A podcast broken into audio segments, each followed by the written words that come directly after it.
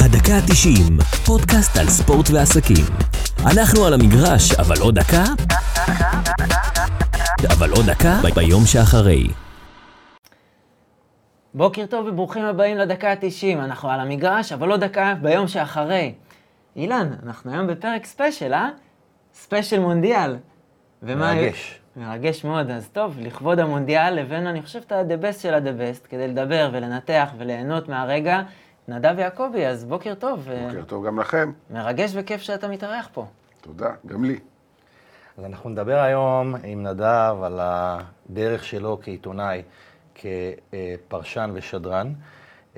נקבל קצת טיפים על המונדיאל ומה הולך להיות לנו, ב, אני חושב, היכל הכדורגל העולמי והכי כיף שיכול להיות. אירוע הספורט הכי גדול שיש. כן, לגמרי.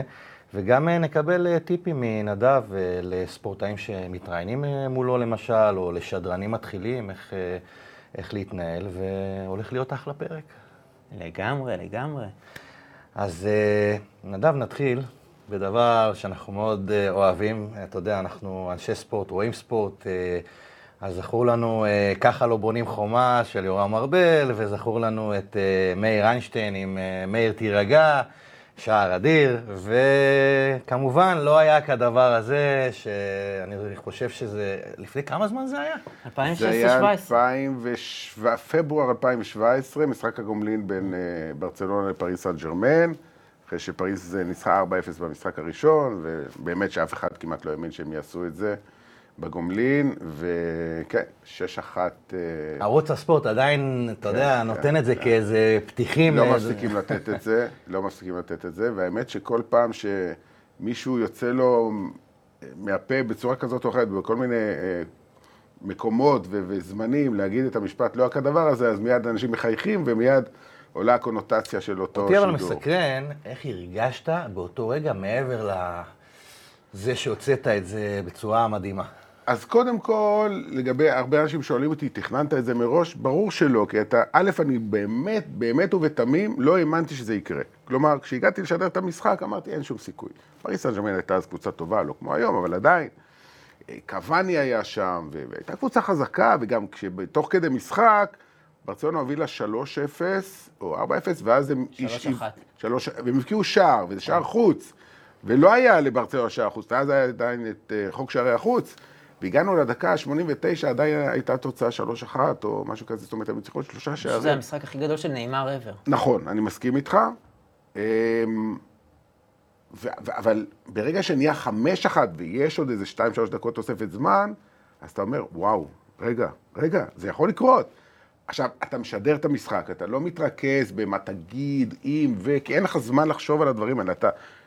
ממוקד במה שקורה כרגע, וכשזה קרה, אז זה יצא ממני בצורה הכי נקייה שיכולה להיות. זאת אומרת, מעולם לא חשבתי על זה, זה לא איזה משפט שעבר לי פעם בראש. אגב, אחרי זה הזכירו לי, או העלו כל מיני אנשים, דברים מהעבר, שאריק שרון לפני איזה שלושים שנה אמר את המשפט הזה. בסדר, אבל זה לא נתפס. עובדה, אף אחד כמעט לא זוכר. ואת המשפט שלי זוכרים, וזה הפך אפילו לספר. אני זוכר, כן, זהו. זו השאלה הבאה שלי, באמת. אני מת על ספרי ספורט, אני באמת אשמח להבין מה זה הספר, זאת אומרת, על מה כתבת אותו, זאת אומרת, מה זה, האם זה מאיפה הכל התחיל? לא, אני אסביר. קודם כל, זה לא הספר הראשון שכתבתי, כתבתי לפני זה ספר המונדיאל אלפיים וארבע עשרה, וספר המונדיאל אלפיים ושמונה עשרה, וכתבתי עוד ספר על ברצלונה, בתקופה הגדולה שלה ב-אלפיים וחמש עשרה, שהייתה קבוצה טובה ביותר בעולם, אבל אני... ורציתם לשמוע קצת, אולי אני קצת מקדים את המאוחר. כל טוב. לדבר על דרכי בתקשורת הספורט, בעיתונות, אז כולם מכירים אותי מהטלוויזיה, אבל אני במקור עיתונאי. אני, לפני שהופעתי פעם ראשונה על המסך, כבר עשר שנים כתבתי.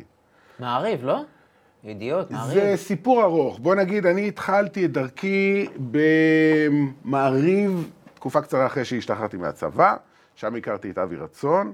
שאז הקים את אה, אה, מדור הספורט של עיתון חדשות, שהיה בזמנו כבר לא קיים, הוא קם ב-שמונים וארבע, והצטרפתי שם לצוות שהקים את מדור הספורט, אה, ובהמשך עברתי לקצת תקופה קצרה, קצרה, קצרה לעיתון הארץ, ובהמשך לידיעות אחרונות. בעצם הייתי בידיעות אחרונות עד לפני חצי שנה בערך, המון המון שנים, בכל מיני תפקידים ובכל מיני מגוון מצבים, ובוא נגיד, תחילת שנות האלפיים התחלתי לכתוב במגזין בלייזר, שכבר לא קיים, מגזין הגברים, כן. הייתי קורא הכל. אני יודע, גם אהבת לראות את התמונות, אני יודע.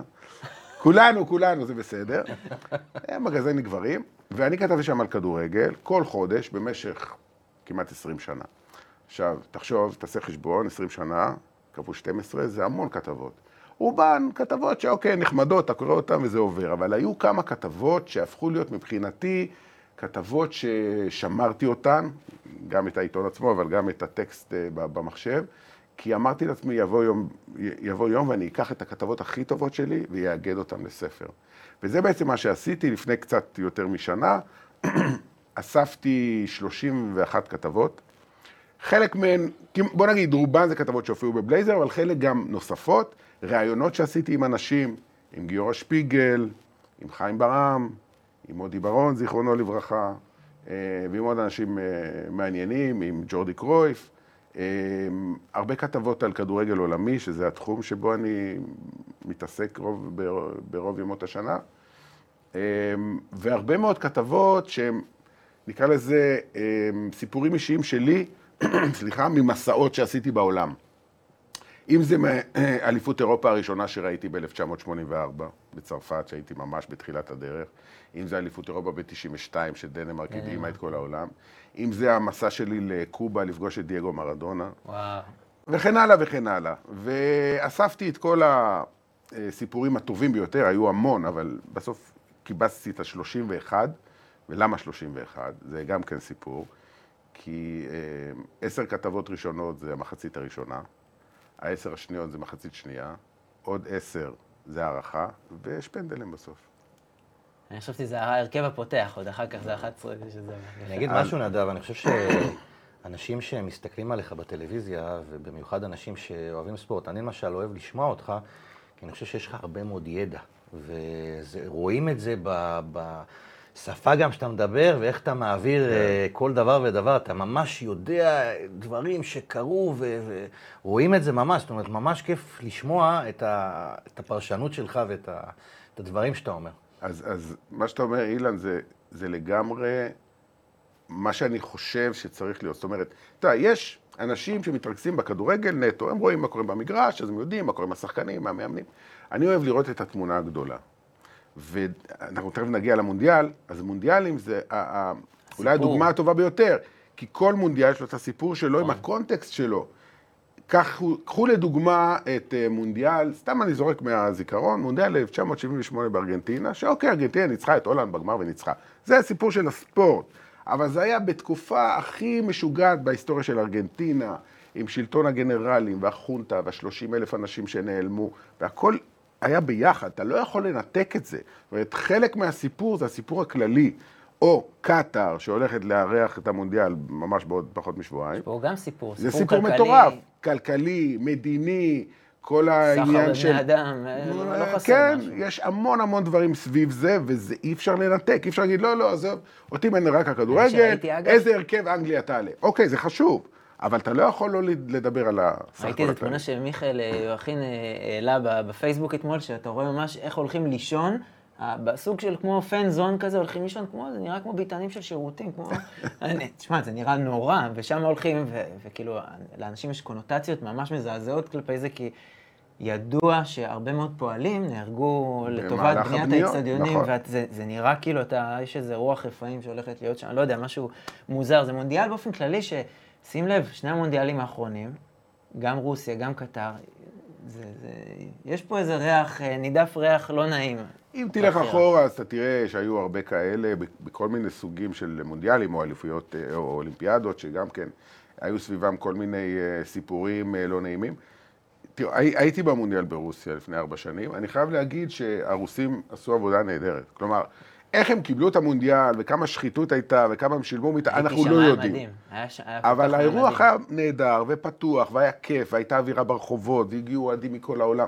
אני לא אשכח, למשל, שאחד המשחקים הראשונים ששידרתי, במונדיאל הקודם. מקסיקו נגד גרמניה. גרמניה. הייתי במשחק. יפה. שיעורה שנייה. אז אתה זוכר את זה. אצטדיון של שמונים אלף, שישים אלף מקסיקנים. הכל ירוק. אתה מרגיש כאילו אתה באצטקה במקסיקו סיטי, כולם... או צרפת נגד ארגנטינה, שוב, צרפת ניצחה, אבל האצטדיון היה כולו ארגנטינה, והכל רועד, ואני לא יודע איך זה יהיה בקטר. כי במשחק גם של ארגנטינה, איסלנד, ואיסלנד שעלתה באצטדיון. זה ידוע שהמקסיקנים פנאטים לנבחרת שלהם, ברמה מטורפת. עכשיו צריך להגיד, הרבה אנשים לא יודעים את זה, אבל כמעט חצי מהאנשים שבאים לעודד את מקסיקו במונדיאלים, לא באים ממקסיקו, באים מארצות הברית. זה כל המקסיקנים שכבר עברו לארצות הברית, וחלקם כבר יושבים... התברגנו אותו. בוא נגיד, יושבים יפה, יכולים להרשות לעצמם לנסוע לחודש. באו משפחות שלמות עם אמאות וסבתות וילדים וילדות. לפני שנגיע עוד למונדיאל, אני רוצה לחזור איתך משהו שזה עבורי סוג של נוסטלגיה על השידורים בערוץ הספורט, תחילת שנות ה-תשעים. דעתי, ערוץ הספורט הוקם תשעים ואחת, משהו כזה. תחילת שנות ה-תשעים. לא בדיוק, אבל לי יש את הזיכרונות כילד, ממש לשמוע אותך, שגם אני זוכר איפה שסיפרת על זה שהיית מייבא קלטות מברזיל וכדומה. לא, אני אישית, כן. אוקיי, ואני הייתי ככה מחכה כל שבוע לשמוע את הליגה הברזילאית, ארגנטינאית, ובטח הספרדית, ועוד הימים של חיים רביבו, וכאילו זה היה איזה סי מסוים. רסינג סנטנדר, לא? אם אנחנו כבר מדברים. זוכר משהו ככה עם השידורים שלי? אני לא זוכר נקודתית, אני זוכר שהיינו משדרים המון את המשחקים של רסינג, של סנטנדר, כי יוסי בניון היה שם, ודודו, ועומרי, ולא מעט ישראלים היו שם. זו הייתה קבוצה ששידרו אותה כל שבוע, באופן טבעי, כמו שמשדרים עכשיו את סלטיק בגלל ליאל אבדה, או משדרים קבוצות באוסטריה בגלל... ואז זה היה כל כך ייחודי, היה אולי ליגיונר אחד או שניים. נכון, נכון.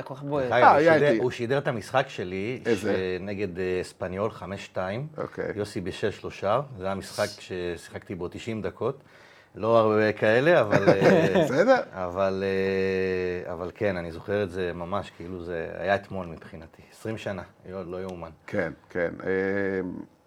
הייתה... תראו, בואו נגיד את האמת, אני הייתי מזוהה במשך המון שנים עם הליגה הספרדית. אתה לא מתגעגע? מאוד. שידרתי את הליגה הספרדית במשך למעלה מ-עשרים שנה. לי אתה חסר שם. כאילו, עם כל הכבוד... אתה לא היחיד שאומר את זה, אבל בסדר, אוקיי, אתה יודע, יש פה עניינים... של זכויות שידור. לא בא להתחנף, אני לא לך את האמת. קודם כל תודה, קודם כל תודה. וערוץ הספורט שידר את הליגה הספרדית הרבה שנים, ובשלב מסוים וואן רכשו את הזכויות. אמת. אתה יודע, זכויות מוכרים, קונים, מוכרים, זה, זה ביזנס. אולי ביום מן הימים זה יחזור לערוץ הספורט, אני מאוד מקווה שזה יקרה.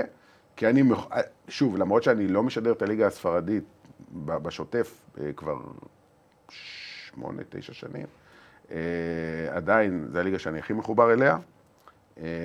ויש לי גם ממנה את הכי הרבה זיכרונות, גם כמי ששידר וגם כמי שהיה שם המון פעמים בספרד, ואני מאוד אוהב את התרבות הכדורגל הספרדית ואת היריבויות שיש שם. שוב, הליגה האנגלית היום אולי יותר טובה, אני לא מסתיר את זה. היום. אוקיי, נכון, דברים שמשתנים. אבל, תשמעו, התקופה שגוארדיולה אימן בברצלונה, זו תקופה שאי אפשר לשכוח אותה. ההתחלה של מסי, אני יצא לי לשדר את השער של מסי, אלפיים ושש. נגד חטאפה בגביע, שהוא עשה את הסללום שהזכיר את מרדונה, ועוד המון המון משחקים גדולים. אבל אני עדיין משדר ליגת אלופות, אז ברצלונה, ריאל מדריד, אתלטיקו, למרות שאתלטיקו השנה לא משהו. מה אתה אומר באמת על ברצלונה, ריאל, אתלטיקו השנה קצת בקצר? תראו, זו תקופה של שינויים, בעיקר בברצלונה, הם עדיין לא לגמרי עברו את המעבר הזה מתקופת מסי, והם עדיין לא מבינים שאני אומר לכם, הוא לא יחזור לשם, למרות שהם מפנטזים, הם מפנטזים, די, זה נגמר, צריך להתחיל לחשוב קדימה, אין מה לעשות. היום שאחרי. בדיוק, בדיוק, כמו שבריאל מדריד עשו את זה יפה מאוד. ברגע שכריסטיאנו רונלדו עזב, אתה אומר, עשו יפה את המעבר הזה, לא נכנסו לאיזה מראה שחורה, ופתאום קרים בזה, מה תופס? וגם כשהוא יעזוב, ריאל מדריד יודעים הרבה יותר יפה לעשות את המעברים האלה. בדיוק, אני אוהב צרוף של ברצלונה, באמת, ומה, אני חושב שרק צריך להשתהות ולהגיד כל הכבוד על ההתנהלות של ריאל. לא הרגישו את העזיבה של רונלדו. מסי זה התמוטטות כלכלית, שיעבדו, עזוב, ופרסמו את הדוחות הכספיים של ברצלונה, לפני שבוע וחצי, כל מה שהם עשו זה היה לטובת ה-Squad Cost Limit, שזה בעצם מה שהליגה, טאברס, לדעתי, קוראים לו, טאבס, איך קוראים לה? טאבס, חביר טאבס. זה הכל משחקים פיננסיים, הם מכרו את זכויות השידור שלהם, שתדע לך, לחברת בת של ברצלונה, נכון. שמחזיקים ב-ארבעים ותשעה אחוז, זאת אומרת, זה נראה שהם משכנו קצת את ה... הם משכנו את העתיד שלהם, בהנחה שהם יעשו הצלחות. ותראה מה קורה. ואם אין הצלחות, והנה, הם לא עלו לשלב הבא בליגת האלופות, והם, אני לא אגיד קורסים, כי דרך אגב, פיקה עשה להם פה טובה ענקית. ג'רארד פיקה, ברגע שהודיע שהוא פורש, הוא בעצם חסך להם חמישים מיליון יורו. זה השכר שהם היו חייבים לו לפי החוזה הלאה, והוא ויתר על זה, שזה דבר מדהים. בלי זה הם היו במצב קשה מאוד. גם ככה במצב קשה, אבל זה... אני אומר לך עכשיו שהדוחות שלהם לא באמת כמעט השתנו. זאת אומרת, זה הרבה משחקים פיננסיים. אין לי ספק בזה. זה כאיש מקצוע, אני קראתי את זה. אני לא מבין בזה כלום, אבל אין לי ספק שזה העניין. אבל אין מה לעשות, תראו, ברצלונה עדיין זה מועדון ענק. במשחקים טובים מלא את האצטדיון מ-מאה אלף, ויש להם עדיין המון אוהדים מכל העולם, אז הם מוכרים את המרצ'נדייז, למרות שהתקופה היא לא טובה. חלק מהמסורת שאתה מאוד מאוד אוהב בכדורגל הספרדי. יש לי שאלה, אני רואה אותך הרבה מחובר דווקא לשחקנים בשנים האחרונות. אני חושב שבעבר היית פר אקסלנס עיתונאי, שדר, אבל היום יש לך הרבה רעיונות גם אחד על אחד מול ספורטאים, ואני רואה שהרבה יותר גם נפתחים אליך, והייתי שמח... לדבר איתך על זה, זאת אומרת, יש פה בתקשורת, בכלל בכל החוויית הספורט בישראל, אז למשל אתה רואה בסרטי דוקו של מנצ'סטר סיטי, למשל שהמצלמה נכנסת לחדרי ההלבשה, לעומת זאת בישראל יש את הצנזורה הזאת, ואני אומר, וואלה, חבל, אנחנו בעידן אחר, והייתי רוצה שלא... סליחה שאני אומר את זה בבוטות, שלא יסתמו את הפיות, לא של השחקנים ולא של, ה... של כולם. נראה לי יותר מעניין, מה אתה אומר על זה? קודם כל, הלוואי שזה יהיה, אבל יש פה בעייתיות שאני יכול להבין אותה. יש שם המון כלי תקשורת, גם ארציים וגם מקומיים.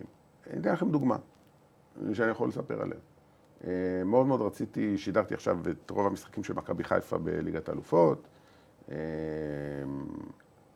כל משחקי החוץ, את רוב משחקי הבית, ורציתי לעשות איזה רעיון סיכום כזה אחרי, עם ברק בכר. מקובל, עכשיו אני בברק ביחסים טובים, כמו שאתם יודעים, אני אוהד הפועל באר שבע, אז אנחנו, יש לנו היסטוריה משותפת, אני מאוד אוהב אותו, ואני חושב שהוא גם מאוד מעריך אותי. ואנחנו ביחסים מצוינים. ורציתי לעשות את זה רעיון סיכום, אז הוא אמר, תשמע, באופן עקרוני, בכיף, אבל אני לא יכול לעשות את זה, כי אם אני אתן לך, אני צריך לתת לכולם, ואם אני אתן לך, אז כולם ייחסו עליי, למה אני לא נותן להם? אני לא יכול, אני מבין אותו. כי מה הוא צריך עכשיו, שרדיו חיפה, וכל ה... אתה יודע, כל העיתונים וכל האתרים יבואו ו... ויעשו לו את המוות, נקרא לזה ככה, למה הוא נתן רק לאחד. עכשיו, לתת לכולם הוא לא יכול. אבל יש דרג. אני מספר לך... סליחה שזה, אני אומר מה אני חושב. אני מספר לך את המציאות. עכשיו, יש גם יוצאים מן הכלל. ופה נגעת, יש לי גם פודקאסט משלי, שנקרא הנושא המתמיד, שאני רצתי איתו כבר ארבע שנים בערוץ הספורט. לא, לא, מיכאל הוא די קבוע, אבל זה שלי. אני מראיין שם את מי שאני רוצה. לפעמים אנחנו עושים... כל מיני אידורים. אה, עם אילניב ברדה למשל. יפה, אז עשיתי עם אילניב ברדה, ועשיתי עם אירן זהבי. אירן זהבי בעצם הרעיון הראשון שלו, שהוא הגיע לישראל, היה אצלי.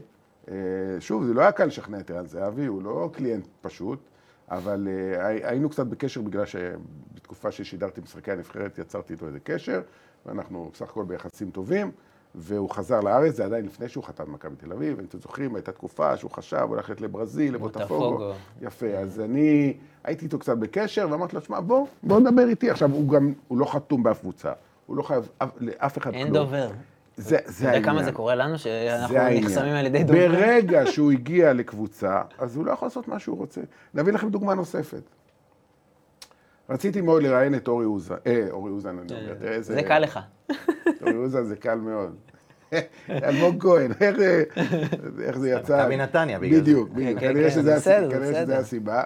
רציתי מאוד לראיין את אלמוג כהן. עכשיו, גם עם אלמוג אני בקשר מצוין, ואני אוהב אותו, והוא בחור נהדר. הוא עשה קריירה מדהימה באירופה, שלא מדברים עליה מספיק, אז קודם רציתי לפרגן לו על הקריירה באירופה, ובכלל, על מה שעושה מכבי נתניה, אני מדבר על העונה שעברה, השנה זה לא כל כך הצליח, אבל זה היה לפני כמה חודשים שהעונה התחילה. ואמרתי לו, בוא, אומר לי, סבבה, אין בעיה, אבל בוא נדבר קודם כל עם הדובר. עכשיו, ברור שהדובר יאשר, אבל ככה זה עובד וככה זה צריך לעבוד. זאת אומרת, היום בכל מועדון רציני, לא מדבר על המועדונים הקטנים, יש דוברים, והם מנהלים את הדבר הזה, כי יש באמת, פעם היה, אתה זוכר, היה לפני הרבה שנים, היה אה, גלי צהל, כל ישראל, מערים, ידיעות. כן. זהו. לא היה אינטרנט, לא היו אתרים. תראה, אז... אנחנו עירכנו את אביב לוי שושן, ואתה רואה, היום הוא היה אז בברצלונה, היום באייקס, ואתה רואה שהם מוציאים חומרים ומתראיינים, הם מתראיינים לרשתות, הם מתראיינים לגופי תקשורת. לא מדויק, לא מדויק, לא מדויק. שוב, אני לא בא לזה. קודם כל, היום, כל מועדון כדורגל רציני, יש לו את מחלקת המדיה שלו, שמייצר גם מכבי תל אביב, אגב, גם מכבי חיפה, הפועל באר שבע, מכבי תל אביב הכי טובים בזה בארץ.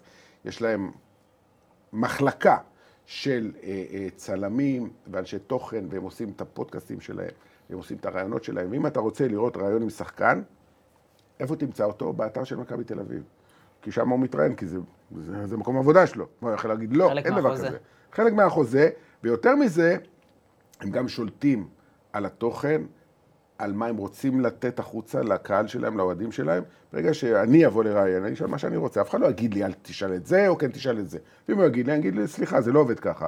אז לא ככה, יפה. אז ככה הם שולטים בזה. ובסופו של דבר, אם אתם תשימו לב, הרבה פעמים יש, כשכן איזה מישהו מתראיין, אז הוא עושה איזה סדרת ראיונות. אז הוא נותן לכולם, כדי שאף אחד לא יכעס. זה המצב. כמובן שיש להם בלעדיות, למשל. אם מכבי חיפה משחקת בליגת האלופות, ובא לה, הזכיין, מה שנקרא, זה ערוץ הספורט, ששילם על זה מיליונים. חלק ממה שמגיע לו על פי חוזה, זה הרעיונות. אם השחקן, למשל... אני נתת לי את המילים, האמת. כש, כשאני יוצא לשדר את מכבי חיפה, שידרתי אותה נגד uh, כוכב אדום בלגרד, וסן ג'רמן, ובנפיקה, ויובנטוס, וכל המשחקים האלה שידרתי.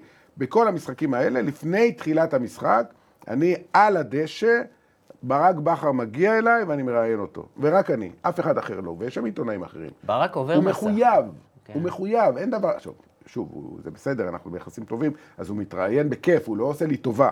אבל יש, לפי הפרוטוקול, כתוב לך, המשחק בשמונה, בעשר או תשע שעון מקומי, בשעה שמונה ורבע הם מגיעים לאצטדיון, דבר ראשון, הכל, על פי לוח זמנים מסודר, הוא בא, מתראיין אצלך. אפרופו ראיונות, מה הראיון הכי גדול או הכי מיוחד שהיה לך?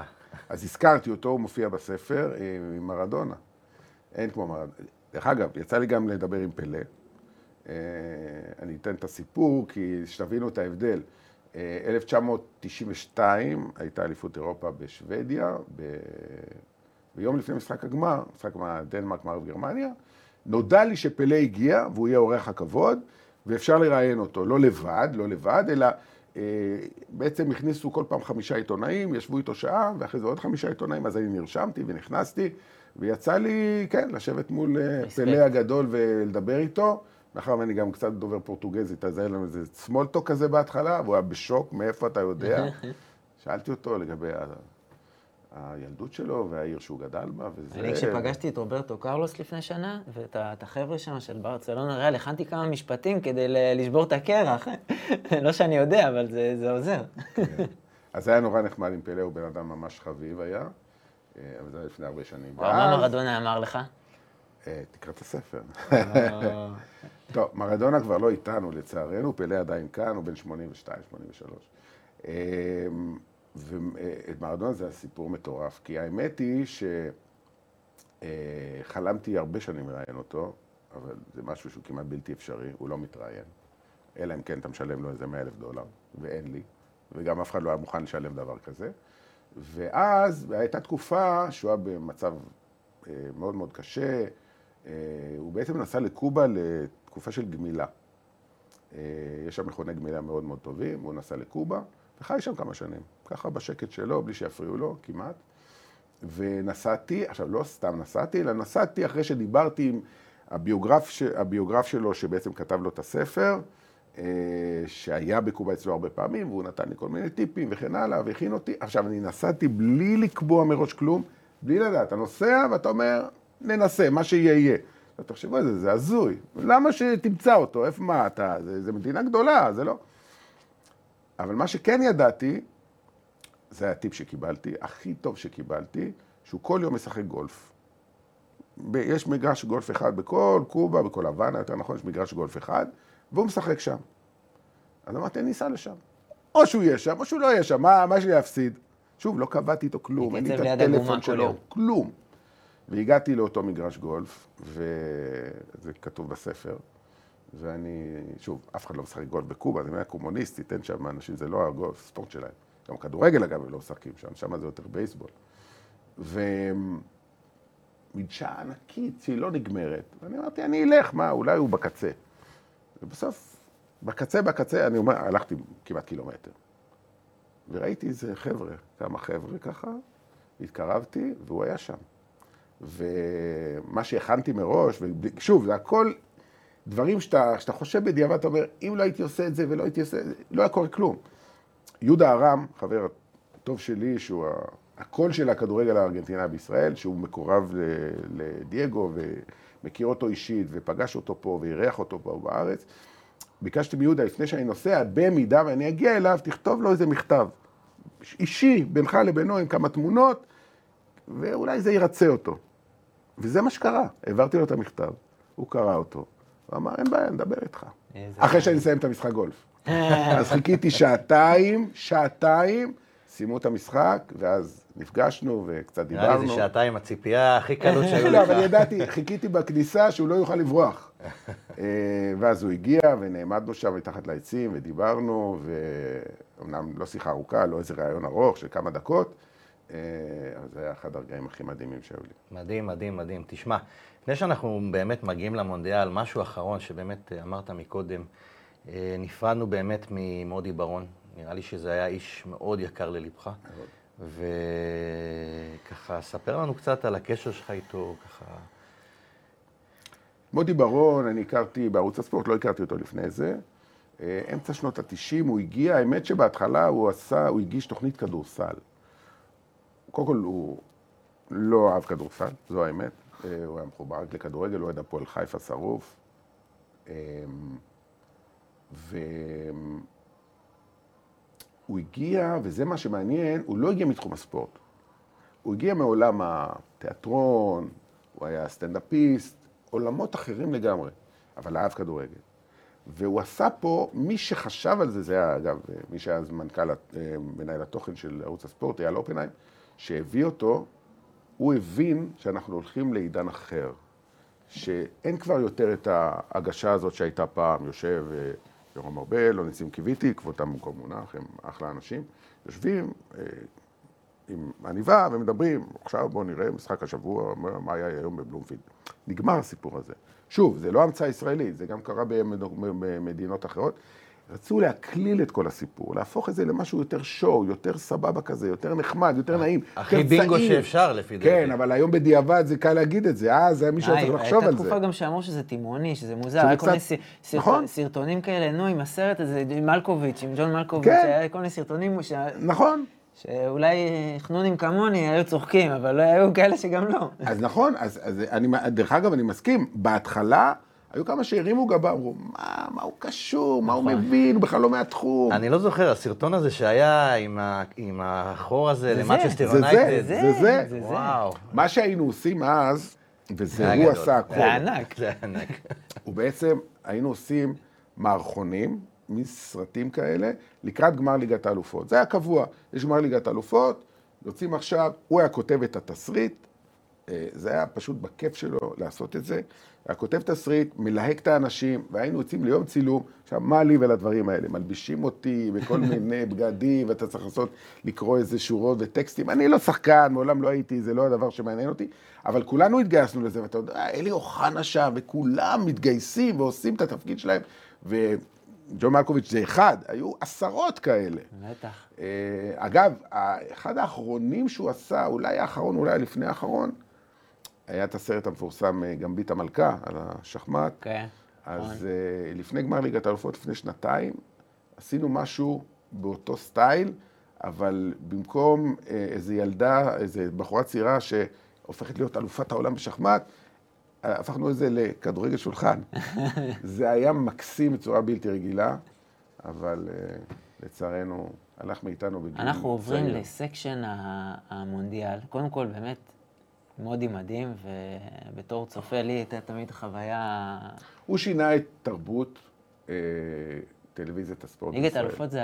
לא רק ליגת האלופות, ליגת האלופות זה... לא, אבל אני אומר, זה סוג של קטר ב... נכון, זה לגמרי השפיץ של הדבר הזה, אבל הוא שינה את כל התפיסה, הוא הוריד את העניבה, הוא התחיל...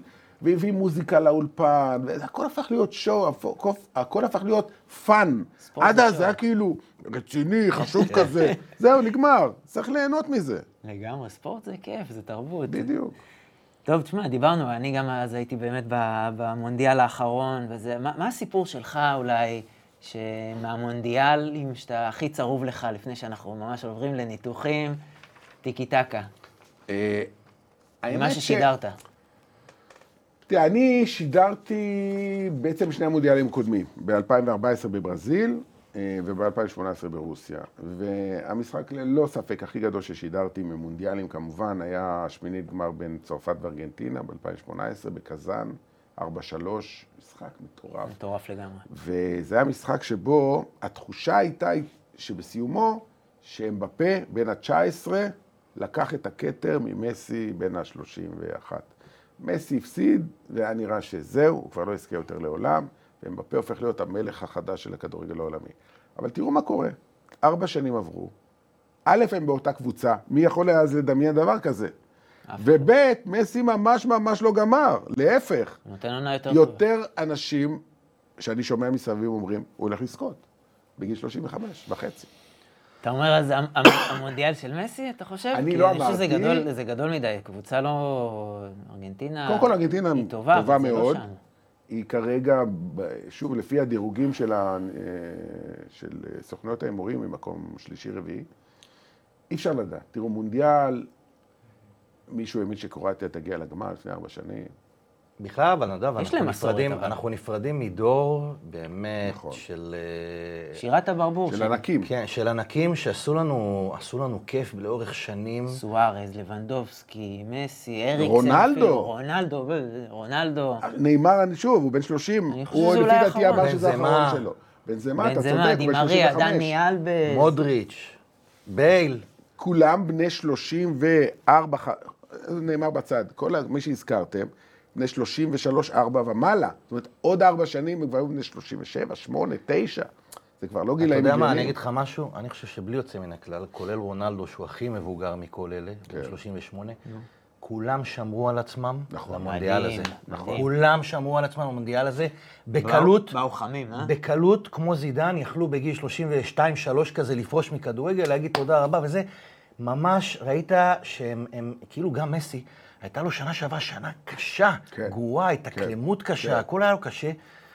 פתאום כאילו המונדיאל עכשיו, כאילו נתן בו רוח כזאת, שאתה יודע, אירחת את זה כבר בקיץ, שהוא זכה עם ארגנטינה, שזה היה משהו... כולם מתפללים שמסי יסיים את הקריירה, אוהדי מסי, אוהדי ברצלונה, כן, אני מבין שזה סייגתי פתאום, אבל באמת זה יהיה אקורד סיום, איך אומרים, הוא פורש, זה מפריז החלוט, אם הוא זוכה, הוא אומר, אז זהו, אני עובר לארצות הברית לפנסיה, נראה לי. אז בואו נדבר קצת על הבתים, בואו נדבר על הבתים, כי אנחנו רוצים ככה לעשות איזה סיור מוחות ולראות... טיפים, מי יעלו, מי תפתיע, הסוס השחור. אז נתחיל בבית א', קטר, אקוודור, סנגל והולנד. עכשיו, קטר, אנחנו יודעים עליהם ככה לא הרבה, אמרת, הם המארחים, הם הזה, מה הם הולכים להביא לנו קטר בעצם? תראו, קודם כל, קטר היא הנבחרת, היחידה מבין ה-שלושים ושתיים שמעולם לא השתתפה. היא מעולם לא הפילה, וגם למונדיאל הזה אני לא יודע אם הייתה מהפילה, אם זה לא יצא מהבית. למרות שהיא נבחרת לא רעה בכלל, באסיה, היא זכתה באליפות אסיה. צ'אבי קצת עשה להם סדר. בקבוצה, לא בנבחרת, הוא לא מאמן נבחרת, הוא היה מאמן של קבוצה, של אלסעד. מה שמאפיין אותם, שזה נבחרת שהיא בעצם קבוצה. מה הכוונה? כל השחקני הנבחרת בעצם כבר למעלה מחצי שנה בסוג של מחנה אימון. זאת אומרת, הם עזבו את הקבוצות שלהם, הם ביחד. תחשבו על נבחרת אנגליה, שביום ראשון, שבוע לפני המשחק הראשון שלהם, הם עדיין משחקים בליגה. כלום, עזוב מחנה אימון, הם יגיעו שלושה, ימי, שלושה אימונים, ויאללה, לשחק למונדיאל, זה אף פעם לא הדבר כזה. קטר היחידה, סעודיה קצת, אבל בוא נגיד קטר היחידה, שהיה לה את כל הזמן שבעולם להתכונן, הפסיקו את הליגה, השחקנים יצאו מהקבוצות בהוראת הממשלה, והם מוכנים כל כולם באופן הכי טוב מבחינתם למונדיאל, הם יודעים שהם לא נבחרת הכי חזקה, המטרה שלהם זה להפיל לשלב הבא. אני אזכיר שבכל ההיסטוריה, רק נבחרת אחת מארחת לא הפילה לשלב הבא. דרום אפריקה ב-אלפיים ועשר. נבחרות מארחות כמעט תמיד עולות לשלב הבא. יש להם גם בית לא... בדיוק, לא הכי קשה. לא הכי קשה. סנגל, קצה והולנד. מה, אני לא רואה שום סיכוי לקטר. לא, אני לא חושב. קודם כל, אני חושב שאם הם מנצחים, משחק הפתיחה הוא נגד אקוודור. זה המס שלהם, אם לא, אז גם... אם הם מנצחים את אקוודור, יש להם כבר שלוש נקודות. נכון. טקו נגד סנגל זה לא משהו בלתי אפשרי. אפשרי. גם הולנד. סנגל, שוב, שאנחנו יושבים פה ומקליטים, אז עדיין לא ברור מה קורה עם סאדיו מאנה, שנפצע משחק האחרון של ביירן מינכן. יש שמועות שהוא לא יהיה, שמועות שהוא כן יהיה. עדיין שאנחנו יושבים פה, אנחנו לא יודעים את הסגל הסופי. בלעדיו הם בבעיה גדולה מאוד. מי העולות? מי העולות לפי דעתך? קשה מאוד להגיד, אני חושב שהולנד תעלה, כי בכל זאת נבחרת אירופאית, חזקה מאוד. אני חושב שקטר כן תעלה. אני, אני, אני מאוד החזקתי מסנגל, אבל אם סאדיו מאנה לא יהיה, הם בבעיה גדולה. לא, זה כבר תהיה נפילה מנטלית, כי בכל זאת זה המנהיג שלהם. ברור. אבל יאללה, בוא נסימנו פה קטר, אתה אומר, תפתיע. עכשיו בית בית זה בית פוליטי. מאוד. לך, הכי פוליטי, יש לך את הקרב על הממלכה, ומצד שני, ארצות הברית נגד איראן, אנחנו... זה מסוג הבתים שנדב אוהב, את כל המסביב. כל הסיפורים, נכון. א', זה נכון. אגב, ארצות הברית ואיראן כבר שיחקו פעם ב-תשעים ושמונה במונדיאל בצרפת, ואיראן ניצחה שתיים אחת. כולם משחקים בגרמניה פה. העניין שבאיראן, ואפרופו מה שאמרת, וזה נכון, נבחרת איראן מגיעה למונדיאל הזה במצב לא פשוט מבחינת האווירה במדינה. יש המון הפגנות, יש בלגנים, חלק מהשחקנים מזדהים עם המפגינים. זה לא פשוט, איך ה... מה יהיה עם הקהל? שוב, קטר מאוד קרובה לאיראן. כלומר, להגיע מאיראן למשחקים, זה... אתה עולה על מטוס בבוקר, מגיע זה וחוזר בערב. ויגיעו עשרות אלפי אוהדים איראנים למשחקים של הנבחרת, כי זה ממש אצלם כמעט בבית. תהיה להם הרבה אהדה, והשאלה, מה יהיה ביציעים? אם האוהדים יהיו בעד הנבחרת, או שגם ינצלו את ההזדמנות להפגין נגד, יש גם הרבה אוהדים איראנים שהם לא מגיעים מאיראן, מגיעים מכל העולם, מהפזורה, והם לא עושים חשבון לאף אחד. אז האווירה תהיה מאוד מאוד פוליטית כמובן במשחק הזה. אגב, משחק, הראש... משחק הפתיחה ביום ראשון הוא קטר נגד אקוודור, ביום שני, המשחק הראשון מבין השלושה, אנגליה נגד איראן, שזה גם פוליטי, כי גם האנגלים הם לא... הם בצד האמריקאי, כמו שאנחנו יודעים, בצד שלנו. ואיראן היא גם החליפה מאמן רק לפני חודשיים. הם הביאו את קרלוס קירוש, שאימן אותם בעבר. אני לא חושב שהם הכי מוכנים מבחינה מנטלית. הם מבחינת עם שחקנים לא רעים בכלל. מדיטרמי, מפורטו וכן הלאה. אבל הם לא, לפי דעתי, בקטע המנטלי הם יפלו. אנגליה, לפי מה שאמרת, עצם זה ששבוע לפני, זה, זה טוב או לא טוב? כי אתה יודע, באיזשהו, כן, זה רע? זה רע, כי אתה צריך את השבוע. אתה צריך, בדרך כלל מונדיאל, הליגה נגמרת, יש לך שלושה שבועות, שבוע כמה ימים לנוח, להיות עם המשפחה, להירגע מהעונה, ואז שבועיים מחנה. פה אין לך כלום. כן, השאלה אם כשחקן, אני זוכר, שאתה מגיע חם, אוקיי, אתה מגיע חם, אתה יודע, זה לא שעכשיו הייתה איזושהי פגרה וחיכינו. הם לא שיחקו ביחד, השחקנים האלה בנבחרת אבל נדב, שמסיימים ליגות במונדיאלים הקודמים, יש חודש פגרה, אפילו חודש וחצי פגרה. לא, לא יודע אם חודש וחצי, יש כמה שבועות, פה אין כלום. עכשיו, אם היית אומר שזו קבוצה מגיעה, אני מסכים, אבל זה נבחרת. שחקן מליברפול, שחקן ממנצ'סטר יונייטד, שחקן מטוטנהאם, בוא נתחבר עכשיו, בשלושה ימים. בעייתי. יש גרף השתפרות, זאת אומרת, הנבחרת הגיעה לחצי גמר, לגמרים ביורו. לפעמים מתחילים די בצליעה. אני חושב שאתם צודקים, אבל אני אגיד משהו, יש פה פקטור... אני חושבת כי אין נפילה של אנגליה. אני חושב שפקטור מאוד מאוד חשוב, ספורטאי שמגיע מוכן, פיזית, כי תדע לך, ההכנה הזאת של חודש, להגיע למונדיאל, יש פציעות, לפעמים אתה יודע, המעבר הזה, זה גם, אתה יודע, יש פה איזה קטע טוב דווקא, אני מסתכל על הקטע הזה. זה אתה יכול להגיד. נדב, העולות פה ב... אני מעריך שזה אנגליה ו... אנגליה בבטאות.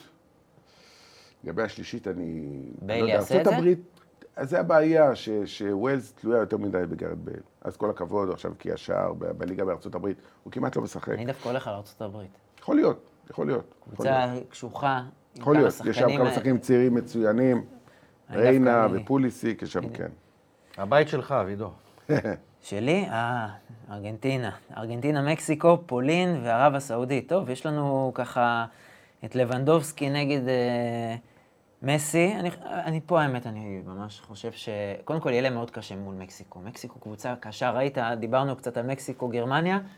אני לא אתפלא אם פה ארגנטינה נופלת אפילו בטקו. שצ'ריטו עדיין ב... לא, לא, לא. לא, יש את לוזאנו מנאפולי, שהוא שחקן מצוין שגיע מפסו. אני חושב שפה זה המוקש שלהם, זאת אומרת, המשחק נגד מקסיקו, מה אתה אומר על זה? אני חושב שארגנטינה תעלה מהבית הזה, זה יהיה במקסיקו לפולין. אני חושב שמקסיקו תעלה. עם הקהל שלה והדחיפה, פולין, אוקיי, לוונדובסקי, אבל מעבר לא, נבחרת די בינונית. ומה אתה אומר, מסי, אתה באמונה, אתה רוצה בכלל שיש נבחרת שאתה אוהד? הנבחרת שאני אוהד לא הגיעה, זה קולומביה. אופה, יפה. החלום הרטוב שלי שהגמר יהיה ברזיל-ארגנטינה. טוב, נראה לי שיהיה לכולן. אבל לצערי אני חושב שזה לא יקרה, כי אם אני לא טועה, יש לה הצטלבויות, אחת מהן צריכה לעלות ממקום שני בבית שלה, אבל אני לא חושב שזה יקרה. הכל יכול להיות. נכון. הכל יכול להיות. בית ד' צרפת, אוסטרליה, טוניסיה ודנמרק. זה צרפת ודנמרק קל. שידור חוזר למונדיאל קודם, גם אוסטרליה, גם דנמרק וגם צרפת, נכון? נכון, נכון. רק פרו לפי דעתי הייתה שם. נכון. צרפת ודנמרק קל. הבית משם. ביניהם אני לא יודע, כי זה חשוב מאוד, מקום ראשון, מקום שני. כי מי שתהיה מקום שני, תקבל את ארגנטינה. אז זה מאוד מאוד משמעותי. דנמרק, קבוצה קשוחה, אויברג עם יופי של עונה. דנמרק נבחרת שאני מאוד מאוד אוהב, גם ברמה אישית, עוד הרבה הרבה שנים אחורה. מעניין אותי מי ייתן יותר שערים, אמבפה או בן זמה? הלאה, אני חושב שבן זמה. שאלה מצוינת, שאלה מצוינת. תראו, בן זמה לא היה במונדיאל הקודם. יש לו, אמבפה בין עשרים ושלוש ארבע, יש לו כבר אליפות עולם, בן זמה אין לו. כי פעם הקודמת הוא היה מושעה מהנבחרת, בגלל כל הפרשה, הקלטת וזה. מרגיש לי יותר רעב. אז זהו, הוא מגיע רעב, הוא גם שומר על עצמו. תשימו לב שהמשחקים האחרונים של ריאל מדריד הוא לא משחק. יש שמועות שהוא שומר על עצמו, בואו נגיד לכם את האמת, הוא שומר על עצמו. אין לי ספק, יש לא מעט שחקנים, אפילו מוריניו אמר את זה על תמי אברהם, השחקן שלו, שהוא לא רוצה לשחק, הוא שומר על עצמו. השחקנים, שזה גם אחת הבעיות במונדיאל שקורה באמצע העונה, שפתאום שחקנים, פתאום אני פצוע, כואבת לי הרגל, עזוב אותי. מובן, הבמה הכי גדולה שיכולה להיות לשחק. ברור, כדורגל. לכן אני חושב שאו הקבוצות האנגליות תהיה להם נפילה, או שלנבחרת האנגלית תהיה נפילה. בגלל העומס? לגמרי. אני חושב שזה איפשהו... יש בזה משהו. בית A, ספרד, גרמניה, קוסטה ריקה ויפן. זה אמור להיות ספרד וגרמניה, קוסטה ריקה בנפילה, היא גם אף פעם, היא אמנם היה למונדיאל ב-אלפיים וארבע עשרה שהגיעה לרבע הגמר, אם אני לא טועה. אבל ספרד וגרמניה פה מעל כולם, ושוב, הקרב ביניהם יהיה משחק מאוד מאוד חשוב על מי ראשונה, מי שנייה. אני מאוד מאמין במבחרת ספרד. באמת? למרות שהיא מגמגמת לאחרונה. נכון, נכון, נכון. אתה אומר פדרי וגבי... זה לא רק פדרי וגבי, זה יותר מזה. יש להם בעיה שאין להם חלוץ. זאת אומרת, מורטה זה שחקן שיום אחד נותן אותך שלושה, ואז שישה משחקים אתה לא רואה אותו. אנס ופאטי יפתח בכלל, נראה לי. אני מאוד מאוד מקווה. אני אוהב את השחקן הזה בצורה בלתי רגילה. בגלל שהוא נפצע כל הזמן, אבל אם הוא יתחיל טוב, שוב, אני חושב שספרד יש לה... סרחיו רמוס בנבחרת? אני חושב שהוא לא יהיה, לפי דעתי... אתה רואה, זה למשל משהו שאני לא מצליח להבין אותו, כאילו דני אלבס בן שלושים ותשע... רמוס חייב להיות, הוא מנהיג. נגיע לברזיל, אני אסביר לך למה דני אלבס, זה לא בגלל העניין של הגיל, אבל לגבי סרחיו רמוס, אני חושב שביכולת שהוא משחק כאן בפריז סן ז'רמן, חייב, חייב. נראה מה לואיס אנריקי יחליט בסגל הסופי שלו. אני לא יודע, אני מסתכל על זה קצת, יש את החילופי דורות של גרמניה ושל ספרד, ואני לא יודע למה, זה לי זה שזה קונוטציה קצת על ביירן מינכן מול ברצלונה, כי בסופו של דבר מתבססים על לא מעט, בוא נגיד, הקישור וההתקפה של גרמניה זה ממש ביירן מינכן, לא ההגנה, בכלל אין אף שחקן הגנה שמשחק בביירן מינכן, הסתכלתי על הסגל. בבית הזה, קוסטה ריקה לפני שני מונדיאלים הפתיעו מאוד. כן, כן. יפן, זה לא קבוצה פריירית יפן. אף אחד לא פרייר, בסוף שתיים עולות ושתיים לא, מה תעשה? נכון. טוב, בית ו' וידור. בלגיה, מרוקו, קרואטיה וקנדה. דבריינה נגד מודריץ'. קצת. ממש ככה. שוב, על הנייר זה די ברור שבלגיה וקרואטיה אמורות לעלות. בלגיה נבחרת אדירה, דבריינה זה... כנראה גם במקרה שלו, דיברנו קודם על המבוגרים, שאולי מונדיאל האחרון שלו הוא בן שלושים. שוב, בגיל שלושים וארבע הוא כן יכול להיות במונדיאל ב-עשרים עשרים ושש, אני לא אומר שלא, אבל ברור שהוא כבר לא יהיה. זה הצ'אנס האחרון של דברייני, להיות באמת הטופ של הטופ. אני מת על השחקן הזה. אני חושב שבלגיה נבחרת נהדרת, יש לה הרבה צעירים פחות מוכרים, כאלה משחקים בליגה הצרפתית, בכל מיני מקומות שהם לא שמות גדולים, או פנדה כזה, מילאנס וכן הלאה. בלגיה יכולה להיות, תמיד אומרים הסוס השחור, אז היא יכולה... אתה יודע, ב-שמונים ושש, אתה יודע, עם אנצ'ו שיפו וכל אלה, הם היו נבחרת ש... וואו, היו לחצי גמר. רק מרדונה פגשו בדרך, אבל הם היו נבחרת אדירה. נבחרת אדירה, חבל על הזמן. אין ספק, אין ספק. טוב, ברזיל, שוויץ, סרביה, קמרון. שוויץ, הכותלת. כן, שוויץ, שוויץ צריכה לעלות מהמקום השני. אגב, שוויץ הנבחרת שתשחק נגדנו, נגד ישראל, במוקדמות היורו, בהמשך בשנה הבאה. נעקוב אחריהם, מה שנקרא. קמרון לא טובה, עלתה בקושי, באיזה פוקס. עברה שם גם המון, המון בעיות פנימיות יש בנבחרת הזאת, עוד שהיו לה מונדיאלים גדולים. אבל ברזיל, קודם כל, אני חושב שברזיל היא כרגע הפייבוריטית. אני חושב שגם אחרי עשרים שנה יש פתאום הרגשה שהגיע סגל שממש כאילו, אתה יודע, רק המחשבה על, אני חושב על ניימאר וויניסיוס, זה כאילו... אתה, אתה, אתה לגמרי צודק. קודם כל לגבי ניימאר, אני משדר את הליגה הצרפתית, אני משדר את כל המשחקים של פריס סן ז'רמן, מעולם לא ראיתי אותו כמו שהוא השנה. כושר סי. כשאני אומר, זה הכל. זה גם כושר סי, זה המספרים, שערים ובישולים, זה הרצינות. תמיד הוא מתעסק בשטויות ורב עם שחקנים ומנסה להעביר להם בין הרגליים. ו... די, מספיק עם השכונה הזאת. אין השנה כלום. המשחק האחרון ששידרתי, הוא גם הבקיע, ואחרי זה הוא בישל בקרן, הרים...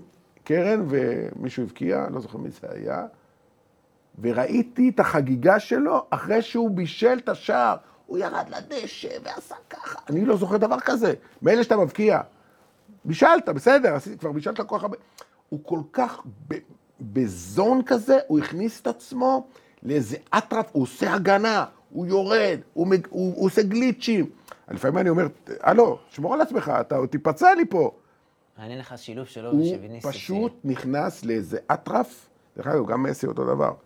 הם כאילו מכווננים את עצמם להיות בטופ, בטופ, בטופ, בול עכשיו. מעניין מאוד השילוב שלו ושל ויניסיוס, אני מאוד מקווה שלא יהיה שם משחקי... לא, לא, לא, לא.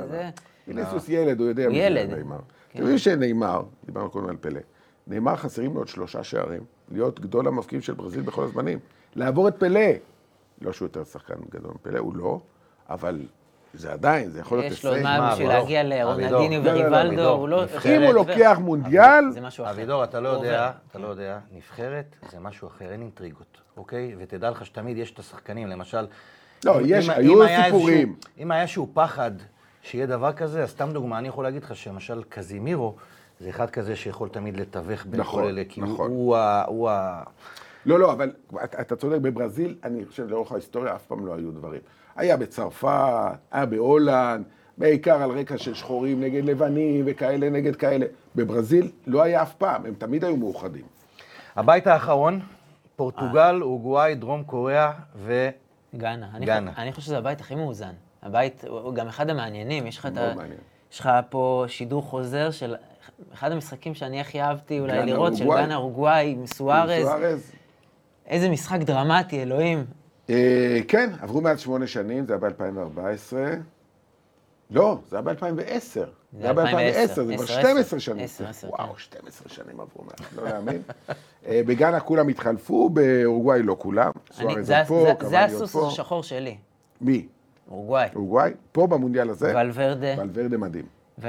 ובוא נראה, גם בוא נראה אם סוארס, משהו נשאר לו. סוארס עוד משחק, הוא טוב, ולקח אליפות עכשיו באורוגוואי. מליברפול את נוניאס. כן, כן, כן. ופתאום, לא יודע, ואם הרוח הוא מברצלונה, יגיע לשמינית, כי הוא מגיע פצוע. נדב, רונלדו, לפי דעתך, עוד יכול לתרום לפורטוגל? כן, כן. אני יודע, רואים את זה, במנצ'סטר יונייטד, וזה ויכוח, שהוא לוקח את עצמו את כל הפוקוס, והוא לא עושה הגנה, וזה. למנצ'סטר יונייטד הוא כבר לא מתאים. הוא כבר לא מתאים למשחקים האלה, שבוע אחרי שבוע, ברמות האלה עם כל הצעירים מסביב. בנבחרת פורטוגל הוא עדיין, קודם כל הוא אלוהים, זה דבר אחד. ודבר שני, להבקיע שערים הוא לא שכח, והוא את זה הוא יודע לעשות.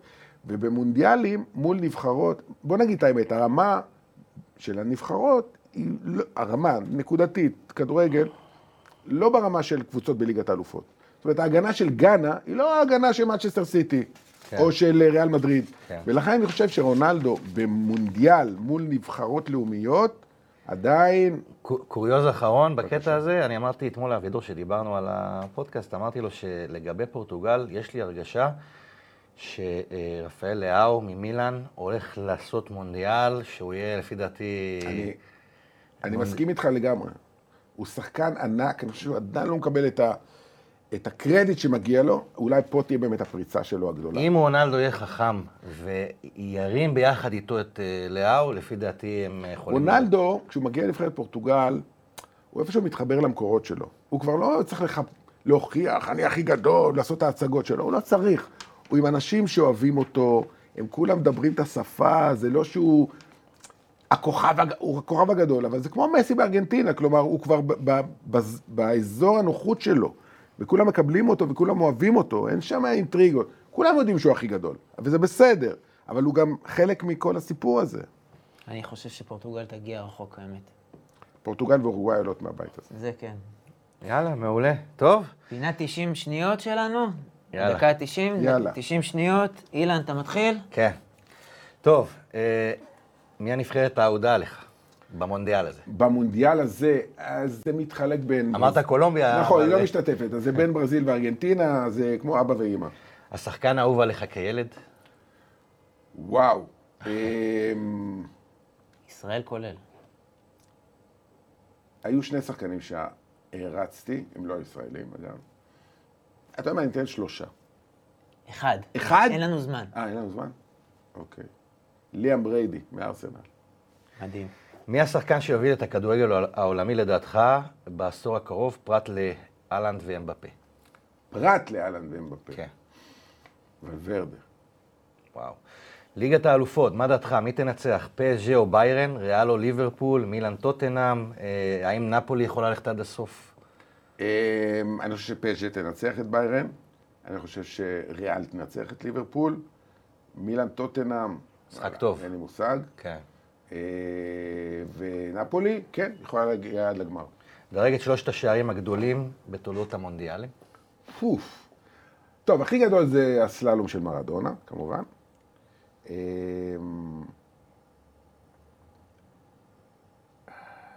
אולי נעזור לו? לא, לא, אל תעזור. היה שער של שחקן מערב הסעודית, אלי ווארן. וואי. במונדיאל של תשעים וארבע, אני חושב. תשעים וארבע, תשעים וארבע. שדי דומה לצער של דיאגו. ואני אוסיף גם... מהנבחרת האהודה שלך. בקולומביה, כן, חמאס רודריגס. שער נגד אורוגוואי, והייתי במרקנה וראיתי את השער. וואו, אחד השערים הגדולים, הגדולים ביותר. אין ספק. טוב, הפועל באר שבע, תיקח אליפות השנה. אמן, אמן, אמן. אבל אתה יודע, אצלנו אומרים בשכונה, עם היעמיק. אנחנו לא מדברים על הדברים האלה. עוברים אליי. טוב, אם הייתי נותן לך אפשרות לשדר משחק אחד, מכל המונדיאלים ששוחקו עד היום, איזה, איזה משחק היית בוחר לשדר? עוד פעם? אני אומר, אם הייתה לך אפשרות לשדר משחק אחד, אחד ממונדיאלים שהיו... קודמים. קודמים, איזה היית... אני יכול גם לשנות את התוצאה? לא.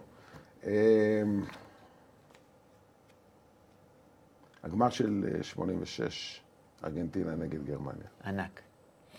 אוקיי, מה המשחק הכי גדול ששידרת במונדיאלים? אמרתי, זה קודם, צרפת נגד ארגנטינה בשמינית הגמר ב-אלפיים ושש עשרה. איזה שיא יישבר לדעתך במונדיאל הקרוב מלבד החום? לא יודע אם יישבר החום בגלל שזה בחורף.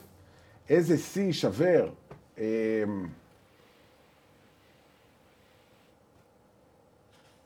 מתקילים. מספר הזכיות של ברזיל.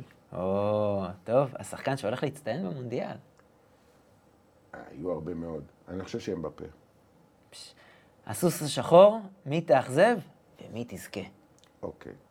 אז הסוס השחור כבר אמרתי, בעצם אמרתי כמה, אבל אני חושב ש... בין בלגיה לדנמרק, אוקיי. אני יותר מחובר לדנמרק, אז אני הולך על דנמרק. מתאכזב?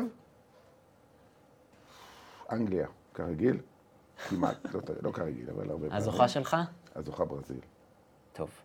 עכשיו, אני הייתי שמח שתמליץ טיפ אחד, אוקיי? לשדר מתחיל, או לעיתונאי ספורט, כדי להיות עיתונאי יותר טוב. קודם כל, לזכור שאתה אף פעם לא הסיפור המרכזי. זה דבר ראשון. הסיפור המרכזי זה המשחק, אתה רק מלווה אותו, וידע זה כוח. ככל שתדע יותר, שידור שלך יותר עשיר ויותר מעניין. המונ... תשלים, המונדיאל בקטר הולך להיות? הכי משוגע אי פעם. קול. מדהים. נדב, תודה רבה. תודה לכם. היה נהדר, ורשמנו את האימורים של כולנו פה. ברור שאני אפול בהכל, אבל... נדב, תודה רבה. תודה רבה לכם. תודה. כיף. שיהיה לנו מונדיאל... יהיה לנו מונדיאל שמח, כן. מאושר, כן. מאושר, כן. מאושר, כן.